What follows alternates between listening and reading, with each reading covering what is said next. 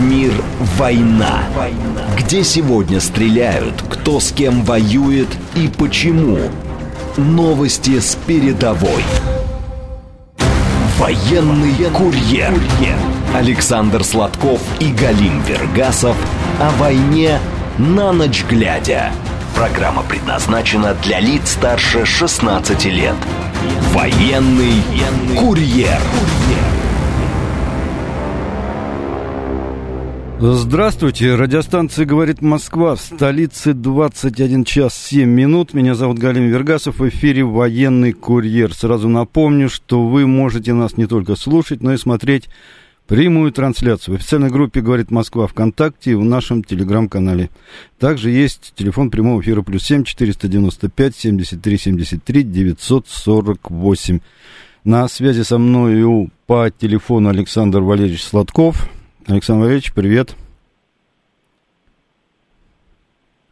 Александр Валерьевич молчит у нас. Александр Валерьевич. Так, он, видимо, у нас сорвался. Вот, сейчас пока его набирают, еще добавлю, что можете оставлять свои комментарии в телеграм-канале. А также во время эфира с нами можно... А, сейчас я телефончик передам. Так, сейчас, секунду, у нас тут по связи. А, так, кроме, да, кроме того, есть телеграм для ваших сообщений, повторяю, говорит МСК Бот, латиница в одно слово. Так, по-моему, у нас связь восстановилась. Мне наш звукорежиссер Женя Курканов показывает. Александр Ильич, привет. Приветствую. Ну, слушай, давай, знаешь, наверное, с чего начнем. Сейчас а, все внимание, ну, в основном все внимание э, приковано э, к Артемовску, Бах, Бахмуту. Вот, э, на прошлой неделе ты там побывал, видел все своими глазами. Э, был у нас и сюжет в вестях недели оттуда. Э, но, наверное, нашим слушателям хотелось бы еще узнать какие-то подробности. Вот твои впечатления, что ты увидел, возможно, на что-то тебя, ну, особенно, как бы, ну, если не поразило, но впечатлило в том, вот, что ты там наблюдал. Ну, первое, я наблюдал четко отлаженный механизм, э, который представляет из себя действия штурмовых отрядов, действия артиллерии, действия системы обеспечения, э, действия, которое э, осуществляется не навалом, то есть не огромным количеством людей, которые как тараканы там сбившись в кучу, штурмуют э, какую-то там отдельную единицу. Нет. Это действие людей, четко выверенный э, состав, э, который действует. Ну вот, э, то есть механизм отлаженный как часы. Он идет, тикает, показывает время, он э, дает результат. И нельзя сказать, что там э, ну, завалено все нашими трупами. Э, нельзя сказать, что людей не жалеют. Удивительно, что не жалеют людей э, именно те силы, которые обороняют Бамут. Вот. Это удивительно. Не Бамут, извини, Саша, ты говорил. Бамут, да да, это самый, как ее, Бамут, э, кстати, почему я произнес Бамут, потому что Бамут не могли взять полтора года, пока генерал Шаманов своим талантом mm-hmm. не э, воздействовал на ситуацию. Здесь идет механизм, который, соблюдая дисциплину, порядок во всем, перемалывает любую трудность, как кофе, кофейные зерна в кофемолке понимаешь? Вот. Что бы ты ни делал, все равно кофе будет заварено и выпито. Вот так. И выпит. Господи, да. одни ошибки делают, да. Ну, тут насчет кофе-то менялось все время. Э, стратегический инвестор сейчас вот сразу по ходу спрашивает, почему, э, почему хохлы массово не сдаются в Бахмуте, ведь даже отморозки азовцы сдались в Мариуполе. А, отморозки азовцы были сломлены морально. Они были окружены. Питания у них э, и боеприпасов хватало еще на год вперед. Но они были сломлены э, действиями авиации, артиллерии нашей. Они были выведены из равновесия безысходностью, связанной с бездействием генеральского состава вооруженных сил Украины, которые обещали их выручить, и э, лидер страны, э, такой страны, как Украина, Зеленский, обещал их спасти, но не спас прорывов или попыток прорыва даже в Мариуполь не было. Попытки прорыва из Мариуполя заканчивались трагично. Люди либо попадали в плен, украинские военнослужащие и азовцы, либо их уничтожали.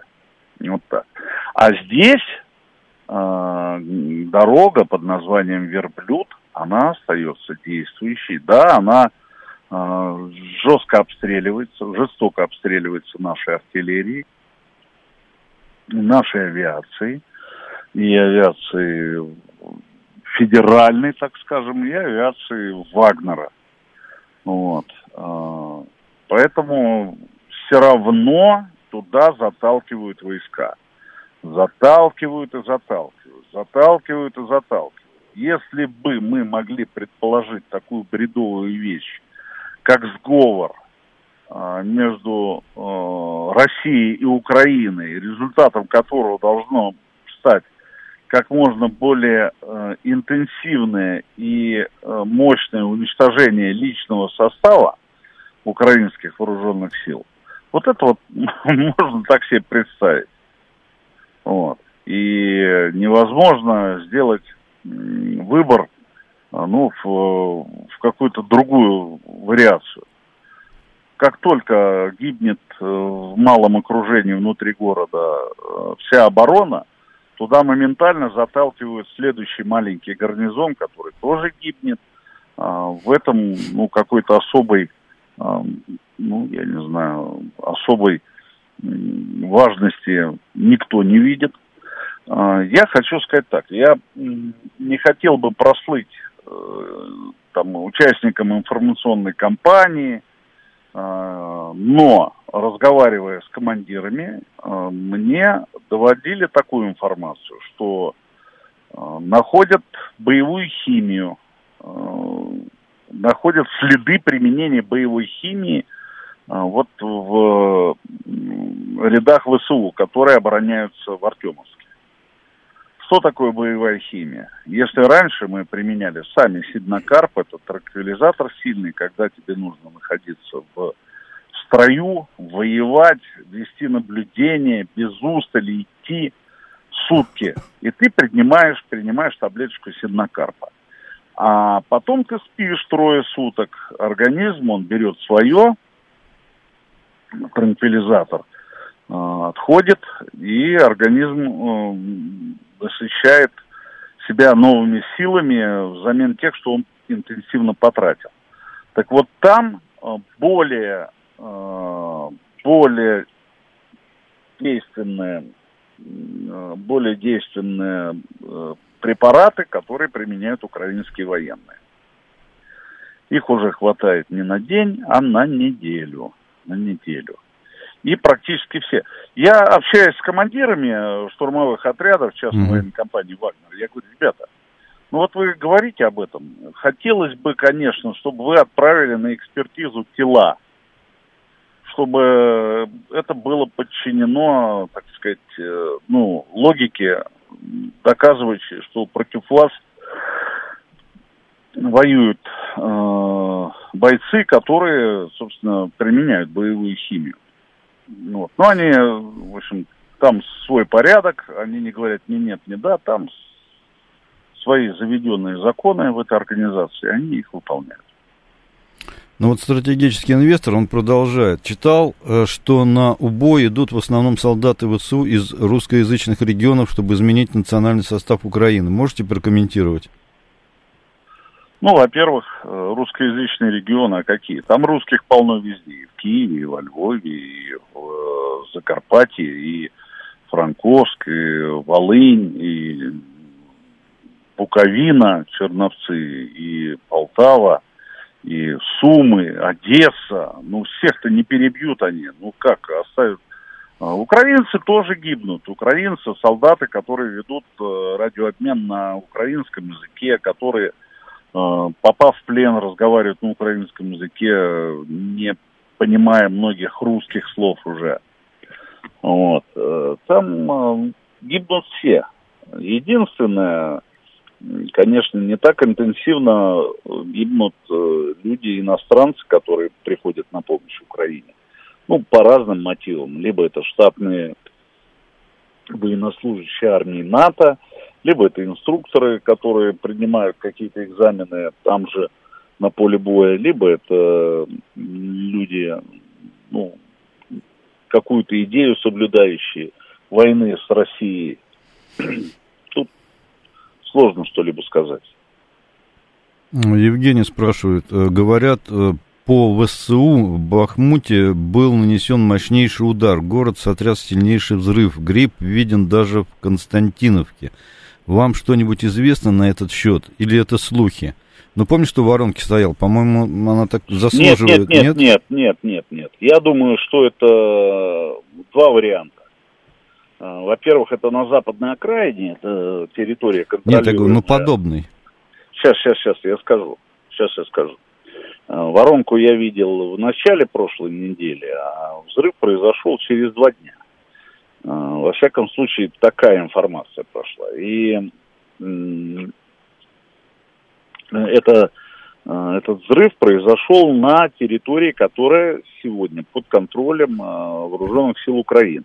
Mm-hmm. Это мог быть либо удачный выстрел и снаряд контролируемо, э, специально, не специально, но попал в большой склад боеприпасов, который там накоплен для э, ведения оборонительных действий. Либо это залетела наша бомба ФАП-500, которая тоже э, после себя оставляет дым и пепел. Возможно, и 1500. А может, и 1500, да. Mm. Тут разное может быть. Вот. Когда я уже выезжал э, с Артемовска, из Артемовска, из города, я посмотрел э, со стороны на западную часть, но она буквально, буквально сотрясалась от э, взрывов. Дома горели, вспыхивали, то есть бетон вспыхивал и газ, вспыхивал и газ угу. погасал. Вот такое вот э, впечатление, что стреляют по каким-то пороховым кучкам, и они, взрываясь, дымятся, горят, потом тут же э, значит, погасают, угасают. Вот такие дела. Э, вот револьвер тоже задает ряд интересных вопросов. Э, добрый вечер. Скажите, пожалуйста, как вы думаете, ну, он написал, сколько потерь Украины, наверное, какие потери Украины? Вы понимаете, сложно подсчитать. Вот сегодня мы говорили о санитарных потерях, что украинцы докладывают, что более 80% значит, э, людей, получивших ранения, украинских солдат и офицеров, возвращаются в строй.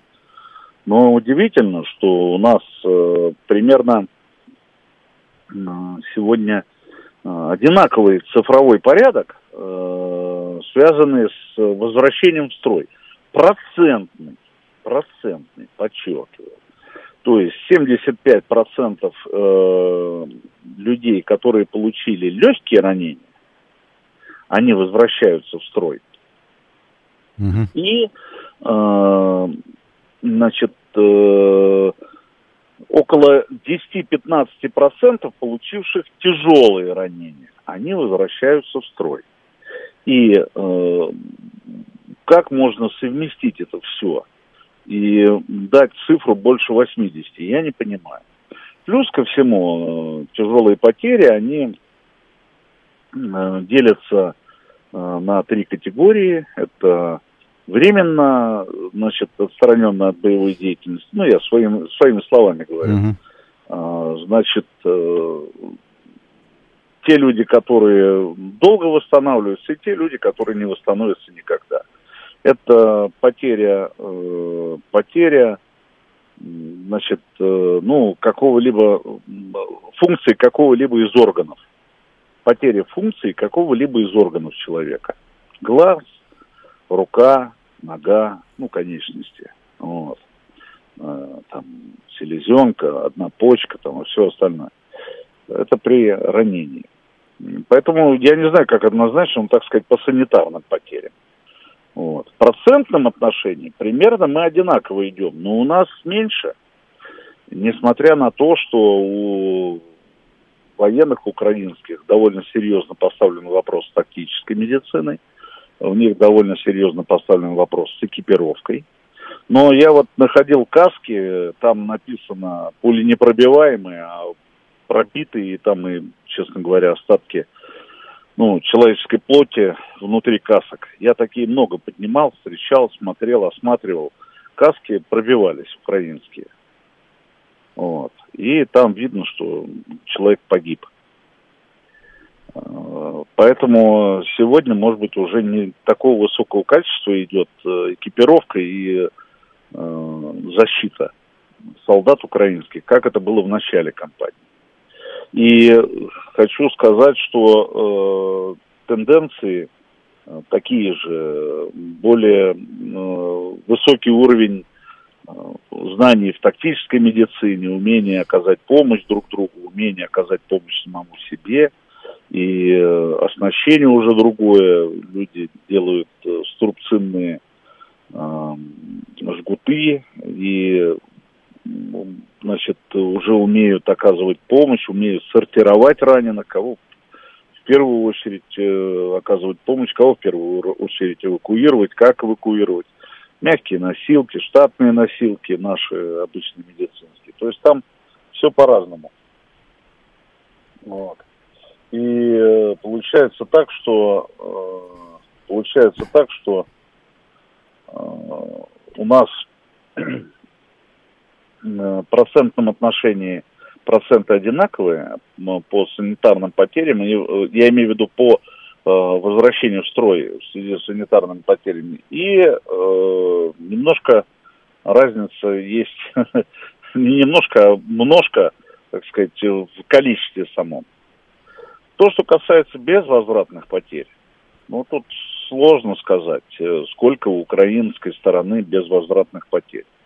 Я думаю, что исходя из практики э, оставленных тел, на, на, ну, из практики э, нахождения оставленных тел украинцев, хотя они стараются выносить, э, потерь много. Потерь много, я сам видел много убитых, и в разных местах они лежат. Вагнеровцы их собирают, отдают. Э, на Пасху даже, по-моему, Евгений отдал, передал пленных своих, которые не успел в общий котел засунуть. Угу. Вот. А может, и он не засунул в общий котел, никто не знает. Вот. Э, тем не менее, тем не менее, у нас я не, не обнаружил у нас интенсивной ну, такой деятельности по эвакуации раненых.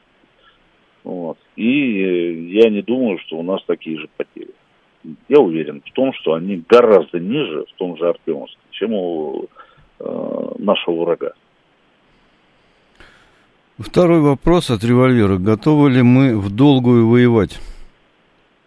Ну, а, понимаешь, а да? у, меня, у меня такое впечатление, что мы настроены на долгую войну. У нас настолько медленно все э, идет к э, тому уровню обеспечения, организации, э, что, я так понимаю, когда мы выйдем на этот уровень, э, не торопясь, как у нас это делается, и тогда и будем уже понимать э, о победе на фронте. Но победа в небе куется на земле. То есть тыл – это и есть та территория, на которой куется победа. Достигается она, конечно, в окопах, конечно, та кровь, которая проливается сегодня русскими солдатами разной национальности, она э, бесценна. Вот. Но то, что происходит сегодня с нашим, нашей экономикой, нашей финансовой системой. Это тоже очень важные процессы. Очень важные процессы, которые, к которым мы должны ну, внимательно относиться и замечать те успехи, которые у нас есть. Ну да, нас из Вашингтона уже не подгоняют э, наступать, быстрее все заканчивать и все такое. Вот, мы сами себе с усами. Э, третий вопрос. Э, будет ли у нас вторая волна мобилизации? Я думаю, что по формату не будет по-прежнему. У нас есть достаточно людей, которые готовы принять участие в специальной военной операции. Нам необходимо, мне так кажется, я сейчас не дую губу там или щеки не раздуваю и не говорю, что, а, собственно, мы там вот так должны делать, так должны делать. Но мне кажется, что при создании главных условий люди пойдут воевать. И людей пойдет воевать много. Люди хотят идти воевать к вменяемым командирам. Тем командирам, которые имеют успехи. К тем командирам э, в те полки, которые не являются сиротами своих территорий, а, безотцовщины, а те, э, те полки, э, которым посылается гуманитарная помощь, за состоянием которых следят их губернаторы – за состоянием которых э, следят какие-то общественные организации, объединенные желанием оказать гуманитарную помощь. Поэтому тут э, много всего. Тут много всего, много факторов. Вот. Э, подготовка должна быть достойная, единообразная. Не, не так, что тут э, инициативно командиры вот так готовят, там инициативно командиры вот так готовят, тут они, значит, э, рекомендуют такие действия, там другие. Нет, у нас должен быть единый порядок боевой подготовки. И центры должны быть выстроены, центры боевой подготовки для людей вновь прибывающих, добровольцев. Они должны, во-первых, предполагать обеспечение полное людей – сразу средствами защиты, медициной, экипировкой, э, вещевым имуществом. Э, Все должно быть продумано по линии продовольственного обеспечения, карточки или э, там аттестаты и все остальное. Вот. Это тоже важно. Как только люди увидят, что порядок с выплатами э, боевых, с выплатами зарплат, сохранением мест э, на оставляемой ими работе, то люди пойдут люди пойдут. Да, так что это, вторая волна второй волной, но нам бы сейчас еще с добровольцами разобраться, потому что желающих действительно достаточно много, но не всегда как бы оперативно реагируют, в общем-то, те органы, которые должны этим заниматься, на то, чтобы их набирать. У нас сейчас это новости, а потом мы с тобой продолжим.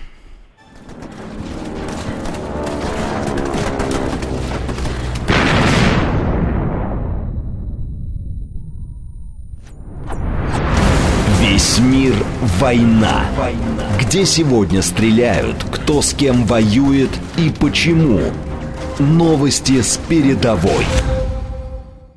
Александр Сладков и Галим Вергасов о войне на ночь глядя. Военный курьер. 21.36 в Москве, программа «Военный курьер». Меня зовут Галим Вергасов. Мы с Александром Сладковым продолжаем наш прямой эфир. Вот сейчас звонки наших слушателей. Ну что, ответим, Александр Ильич? Так, он, у нас его пока нет на связи. Э, куда-то он у нас выпал. Я сейчас тогда напомню, что вы можете нас не только слушать, но и смотреть онлайн-трансляцию нашей программы в официальной группе «Говорит Москва» ВКонтакте – и в нашем телеграм-канале. Так, появился у нас Александр Ильич? Александр Ильич, да, ну что, да. будем отвечать на звонки? Конечно. Поехали. Здравствуйте. Алло, добрый вечер, уважаемые ведущие. Да, Знаете, у меня вот какой вопрос к вам. Uh, уже даже у людей очень далеких от военной службы, uh, просто воспринимающих информацию из средств массовой информации о, значит, об операции, складывается устойчивое впечатление, что с нашей стороны идет какое-то искусственное замедление этой операции и не совсем понятны цели. Вот можно хотя бы по два-три пункта сказать, нам-то какая выгода от этого будет, э, если мы будем продолжать в том же темпе эту операцию проводить? Спасибо. Угу, спасибо.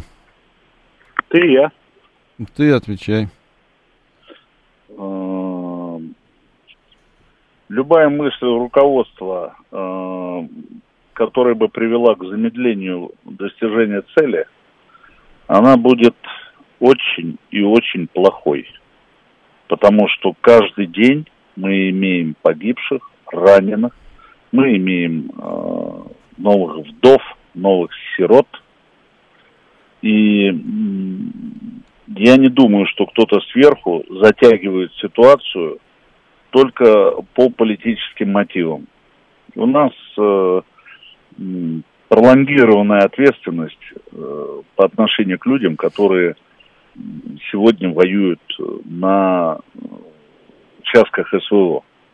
И получая промедление, мы даже чисто технически и финансово э, расширяем свои будущие э, траты на людей, э, на вдов, на раненых, на реабилитацию, на строительство дополнительного жилья, которое нам нужно будет предоставить людям, не имеющим жилья, но их родственники отдали все, чтобы мы победы достигли. Поэтому этого быть не может. Не может э, так наше государство цинично относиться к людям. Этого не может быть, я не верю в это. Ты закончил у нас? Да. Да, ну, в общем-то, я не знаю, что добавить по этому поводу, но, в принципе, э, если, как бы, если торопиться, то тоже можно потерять очень много людей, если поступать необдуманно. Это, я думаю, что сейчас, так сказать, как раньше говорили, Россия сосредотачивается, по-моему, Горчаков это говорил дипломат, а вот, перед тем, как уже начать какие-то более решительные действия. Просто, наверное, не хочется э, ну, как бы зря потратить силы, а надо собраться уже тогда, когда будет понятно, что есть такая возможность э, решительно как-то действовать, тогда, наверное, все пойдет гораздо быстрее. Так, у нас, ну, без Вайса мы никогда не обойдемся. Здравствуйте, Вайс. Да, добрый вечер, Галина да. Маратович. Здравствуйте. Ну, что есть, что будет, Всевышний рассудит, как говорил Абуль Аббас Ахмат Арифай, досточтимый мусульманин, который жил 900 лет назад, которого часто путают с пророком Мухаммедом, хотя у них разница в жизни в 500 лет по одному из эпизодов жизни. Но это так, слово. Александр Валерьевич, у меня вот один ехидный вопрос. Я Давай. вот не понимаю, у нас, конечно, нет ракет, боеприпасов управляемых высокоточных, которые, э, в отличие от НАТО и США, которые через Дунай и через Ефрат в неоднократных войсковых операциях просто превращали мосты в крошку. В том числе и пункты, так называемые, находя, которые находились командные в горах и т.д. и т.п. И оттуда никто не выходил. Но почему не, мы не можем теми же калибрами, например, бить по тем же военкоматам в разных городах, где в очередной раз уже полтора месяца назад началась так называемая мобилизация э, отдельных ча- частей возрастных групп э, укро-нацистских отморозков, в том числе, в нацбаты и на передовую на Донбасс. Это первый вопрос. Ну, естественно, по вашей хронологии на Северном Кавказе. Вы, наверное, знаете, я упоминал как-то героя России Саид Магомеда Какиева, героический легендарный батальон, которого с самого начала противостоял э, сначала Дудаеву, потом всем отморозкам, которые были уже под командованием Басаева и Ахмадова. Были ли вы в этом батальоне когда-нибудь? Или, может быть, ваши э, э, коллеги посещали этот батальон, который после Хасавюрта несколько лет был в окружении и в Натеречном районе героически бился с теми бандами, которые не решались в этот район зайти? Спасибо. Угу, спасибо. Я, как всегда, забыл первый вопрос. Э, почему не бьем по военкоматам? Калибрами? А, по военкоматам? Ой, я против, чтобы бить по военкоматам. Те люди, которые еще не стали солдатами, не могут быть нашими целями. К сожалению, это так. Ну, там же набирают. Я понимаю, призывают. набирают, да. Я э, призывают, набирают. Э, ну, я лично считаю, что я скажу откровенно, я считаю, что не надо бить по военкоматам. Надо убивать уже тех людей, которые с оружием в руках противостоят нашим э, солдатам. Вот. Э, то, что касается Какие? разбитых мостов в Сирии. А, мосты. Да. Знаете, я работал в Сирии не раз, да не видел этих мостов разбитых. Вот. Я видел э, жутчайшие маневры людей, которые отвечают за информацию о деятельности войск. Вот. Э, информация там была построена, система подачи информации, настолько ущербна, вот, что определить, что же на самом деле происходит, было невозможно. Э, сегодня мы имеем совершенно другую картину. Сегодня мы показываем наших военных. Сегодня мы не просто рассказываем, как они сумки помогают бабушкам переносить через дорогу в Сирии. Вот. Э, хотя там было полно э, информации, которая бы могла укрепить э, Родину в мысли о тех новациях, и они действительно были, которые мы заработали в сирийской войне. Но вся та информация, которая подавалась оттуда, она критически неграмотной была и критически э, неправдивой. Вот и все. Это я могу за каждое слово ответить за свое, если есть возможность подачи в суд или кого-то пускай подают. Но я должен сказать, что э, на этапе проведения специальной военной операции, общаясь с офицерами департамента э, информации и массовых коммуникаций, Министерства обороны. Я вижу, как они ходят с нами на передовую, как они организуют действия, как они э, проводят время в опасных зонах неделями, месяцами, как они болеют за дело. Это есть. Тут не, ничего нельзя, э, ну, не дать, не взять. Молодцы мужики. Вот. То, что касается Э, значит, второй вопрос там что? Это по Кавказу, Чечня, Какиев. А, да, это легендарный человек, э, Саид Магомед Какиев. Э, легендарный человек, получивший тяжелое ранение в битве с боевиками. Герой Российской Федерации, абсолютно заслуженно. Командир батальона «Запад». Вообще, ребята его воюют. Я встретил Э, неделю назад одного из легендарных соратников. Э, он, э, ну, уважаем, уважаем нами. Вот. Он принимает участие в боевых действиях. Я его видел в зоне ну, проведения специальной военной операции, причем в такой, в критической полосе. Это еще не линия соприкосновения, но уже не тыл. Вот так скажем. Это представитель вот этого легендарного батальона. С Саидом Магомедом я ни разу в жизни не видался.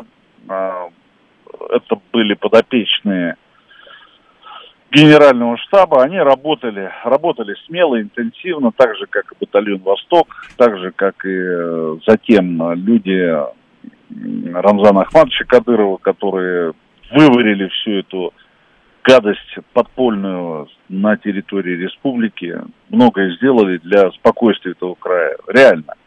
Вот. Тут мне, как говорится, похвастать нечем. Угу. Еще звоночек. Здравствуйте. Добрый вечер, а, сам, Здравствуйте. уважаемый Галинов и Александр. У меня два вопроса только.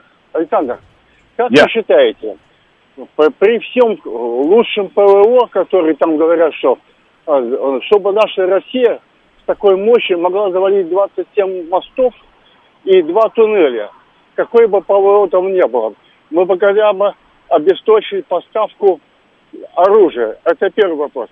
Второе. Как вы считаете, э, Россия ведет сейчас вот такую спецоперацию, это не будет ли ослабление сильной Европы который останется без хлеба, без чего, и будет социальный взрыв там.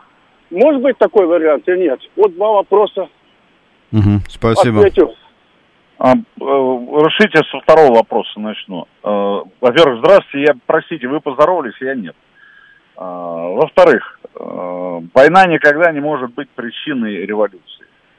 Война может быть ускорителем, катализатором, но главной причиной не может быть это научный подход, который оправдан большой практикой революционной, начиная ленинской, э, заканчивая классиками марксизма, ленинизма и последующими а, значит, людьми, которые исповедовали это дело в разных э, концах мира. Это раз. Второе. Значит, э, наиболее часто задаваемый вопрос, почему мы не разрушим мосты и туннели. Отвечу, э, исходя из собственного понимания ситуации. Мост, здание, техническое сооружение можно разрушить после воздействия на определенную точку силы э, конструкции, которая лежит в основе существования этого сооружения. В определенное место, в определенное место закладывается боеприпас, заряд, накладной, углубленный или как угодно. Но сделать это дистанционно с тысячи километров очень сложно. Да, дырку в покрытии моста можно сделать, ее залатают быстро. А вот если туда послать грузовик, который, э, по примеру которого, э, того, который заехал у нас на Крымский мост, вот тогда да. Но это сложно сделать, видимо. А, я вам хочу сказать, что у нас занимались этим целые отряды во время Великой Отечественной войны на северном направлении, которые ходили в Норвегию, а, и в Финляндию. В Финляндию уходили партизаны, в Норвегию уходили диверсанты Северного флота. Вот. Э, знаменитый Леонов, такой дважды герой э, Советского Союза, не космонавт, а разведчик. Разведчик, диверсант, он как раз эти фьорды э, гранил. Но это были подходы прямо к объекту. Прямо к объекту. Дистанционно сложно это сделать. Нанести урон, да, но разрушить э, столько нужно применить огневых средств э, непростых, что мне кажется, ну, мне кажется, это не вполне возможным дистанционно. Доклад закончен. Да, но я по Европе, если разрешишь, добавлю. Если будут определенные социальные там взрывы, выступления, ну вот как мы сейчас, допустим, наблюдаем во Франции, вот сейчас против пенсионной реформы, там вот жгут, дерутся с полицией.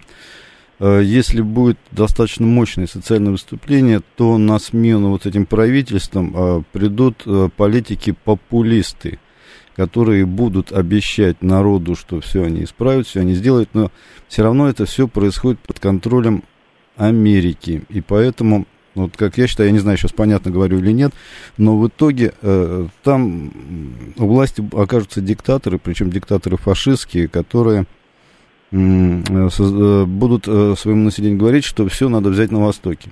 То есть история, она повторяется, и будет просто повтор фашистской Германии. Нет возможности, нет таких элит, которые бы сформировали дружеские России, так сказать, правительства. Их просто нет там в Европе. Ну, может, единичные люди, но они не могут перейти к власти. Так, э, э, звоночек еще. Здравствуйте. Добрый вечер. Игорь, здравствуйте. Да, Игорь, здравствуйте. Скажите, пожалуйста, а почему до сих пор не уничтожили э, дальними ударами вот это логово на Банковой улице в Киеве? Ведь, смотрите, было сообщение, что где-то там во Львовской области применили кинжалы, и он там на 100 метров вонзился, убил там этих натовских офицеров. Это подо Львовом. А почему с, с этим Зеленским, с этой бандой церемонятся, все им разрешают? Почему, почему? Спасибо за вопрос. Спасибо, Игорь. Вот я, я тоже думаю... не могу понять, почему. Вот ты нам мне тоже расскажи.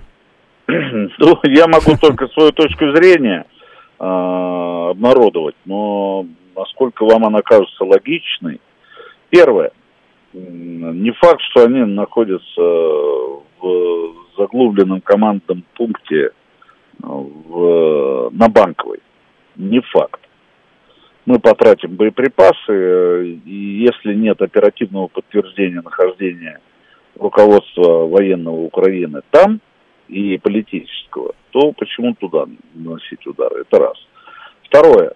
Вообще у нас практиковалось уничтожать уже на излете тех людей, которых мы считаем лидерами процессов, которые происходят сегодня на Украине. Ну, я бы не уничтожал. А, под них выстроена уже вся разведывательная деятельность наша. Под них выстроены уже и оперативные линии, и линии слежения, и э, все телефоны известны, все явки понятны. Э, можно убить, но потом э, нужно будет выстраиваться под следующую группу. И э, ну, хватит ли нам какого-то года э, для того, чтобы осуществить полный контроль? Сомневаюсь. Вот. Э, нам проще прогнозировать, исходя из их деятельности, которая уже изучена нами, прогнозировать э, следующие шаги. По-моему, мы делаем это уже вполне удачно. Да, интересный ответ. Да. Так, еще звоночек. Алло. Да, здравствуйте. Добрый вечер. Здравствуйте. А, у вас здравствуйте. Или можно мнение? Ну, вы скажите. Ну, лучший вопрос. Ну, лучший вопрос. Да, хорошо. Спасибо за работу, спасибо за эфиры. Есть психологическая спасибо. усталость э, от войны. Э, как, как у вас с этим? Как вы спасаетесь? Там, может быть, Иисусу молитву читаете? Может быть, там, я не знаю, какого вероисповедания, Александр, да, интересно.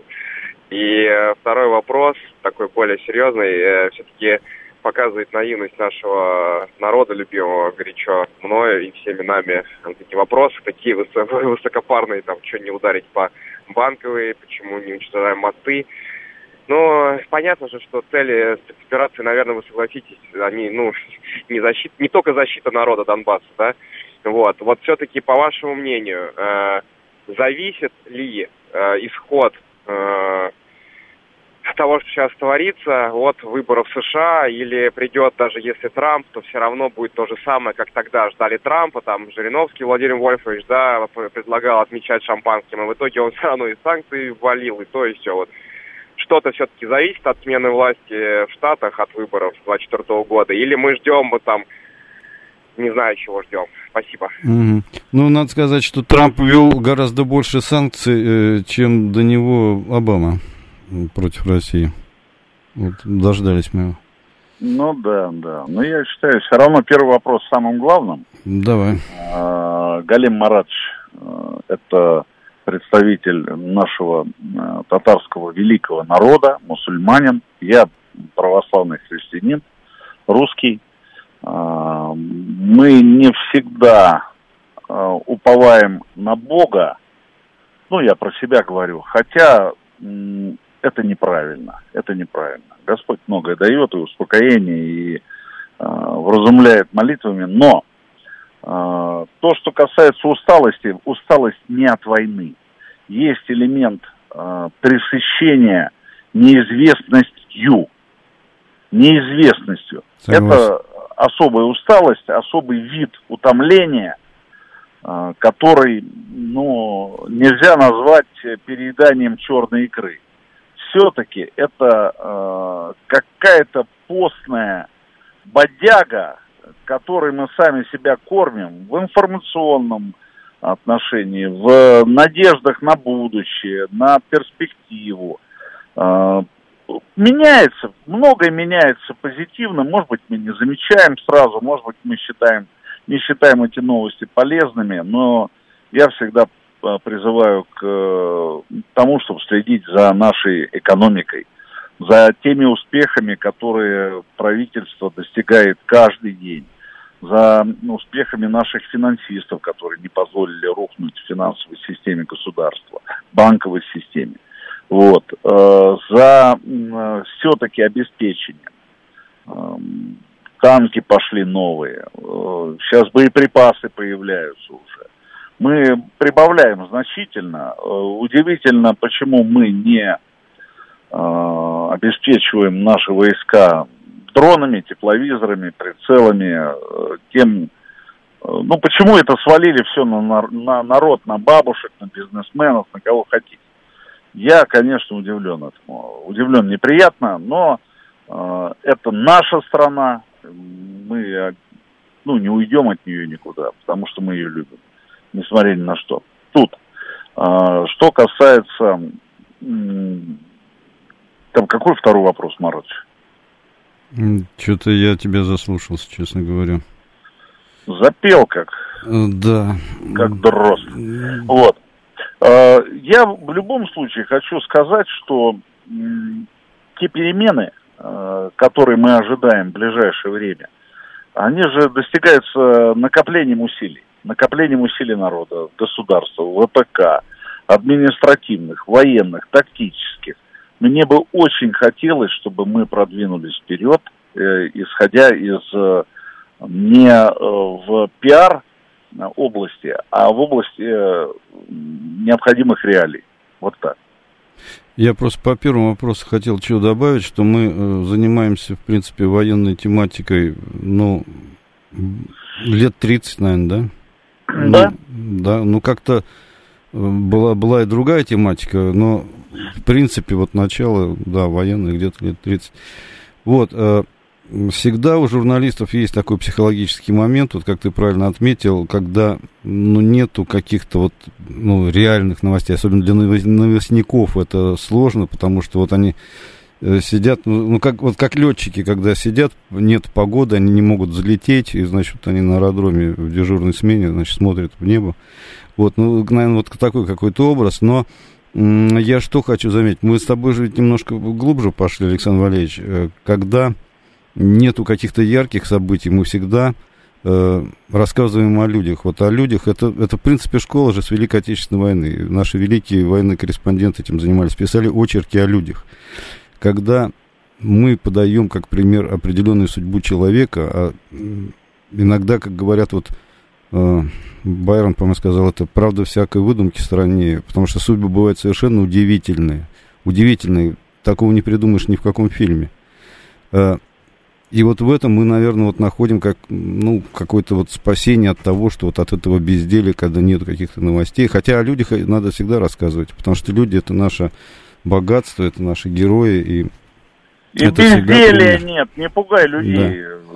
Зачем? Да, а по поводу вот каких-то негативных моментов, то ну, с годами становишься ну, достаточно циничным, как хирург становится циничным. Для того, чтобы делать свою работу, надо, видимо, какие-то ну, чувства загрублять, потому что иначе сойдешь с ума. Вот, и ну так вот и работаем. Э, так, Саш, ну у нас уже все, мы весь эфир уже выбираем, надо нам прощаться. Вот. Так прощайтесь. Да. Всем всего доброго. Слушайте нас, говорит Москва, через неделю. Программу вели Александр Сладков. И Галим Вергасов. Спасибо. Да, режиссер трансляции Евгений Варкунов. До свидания.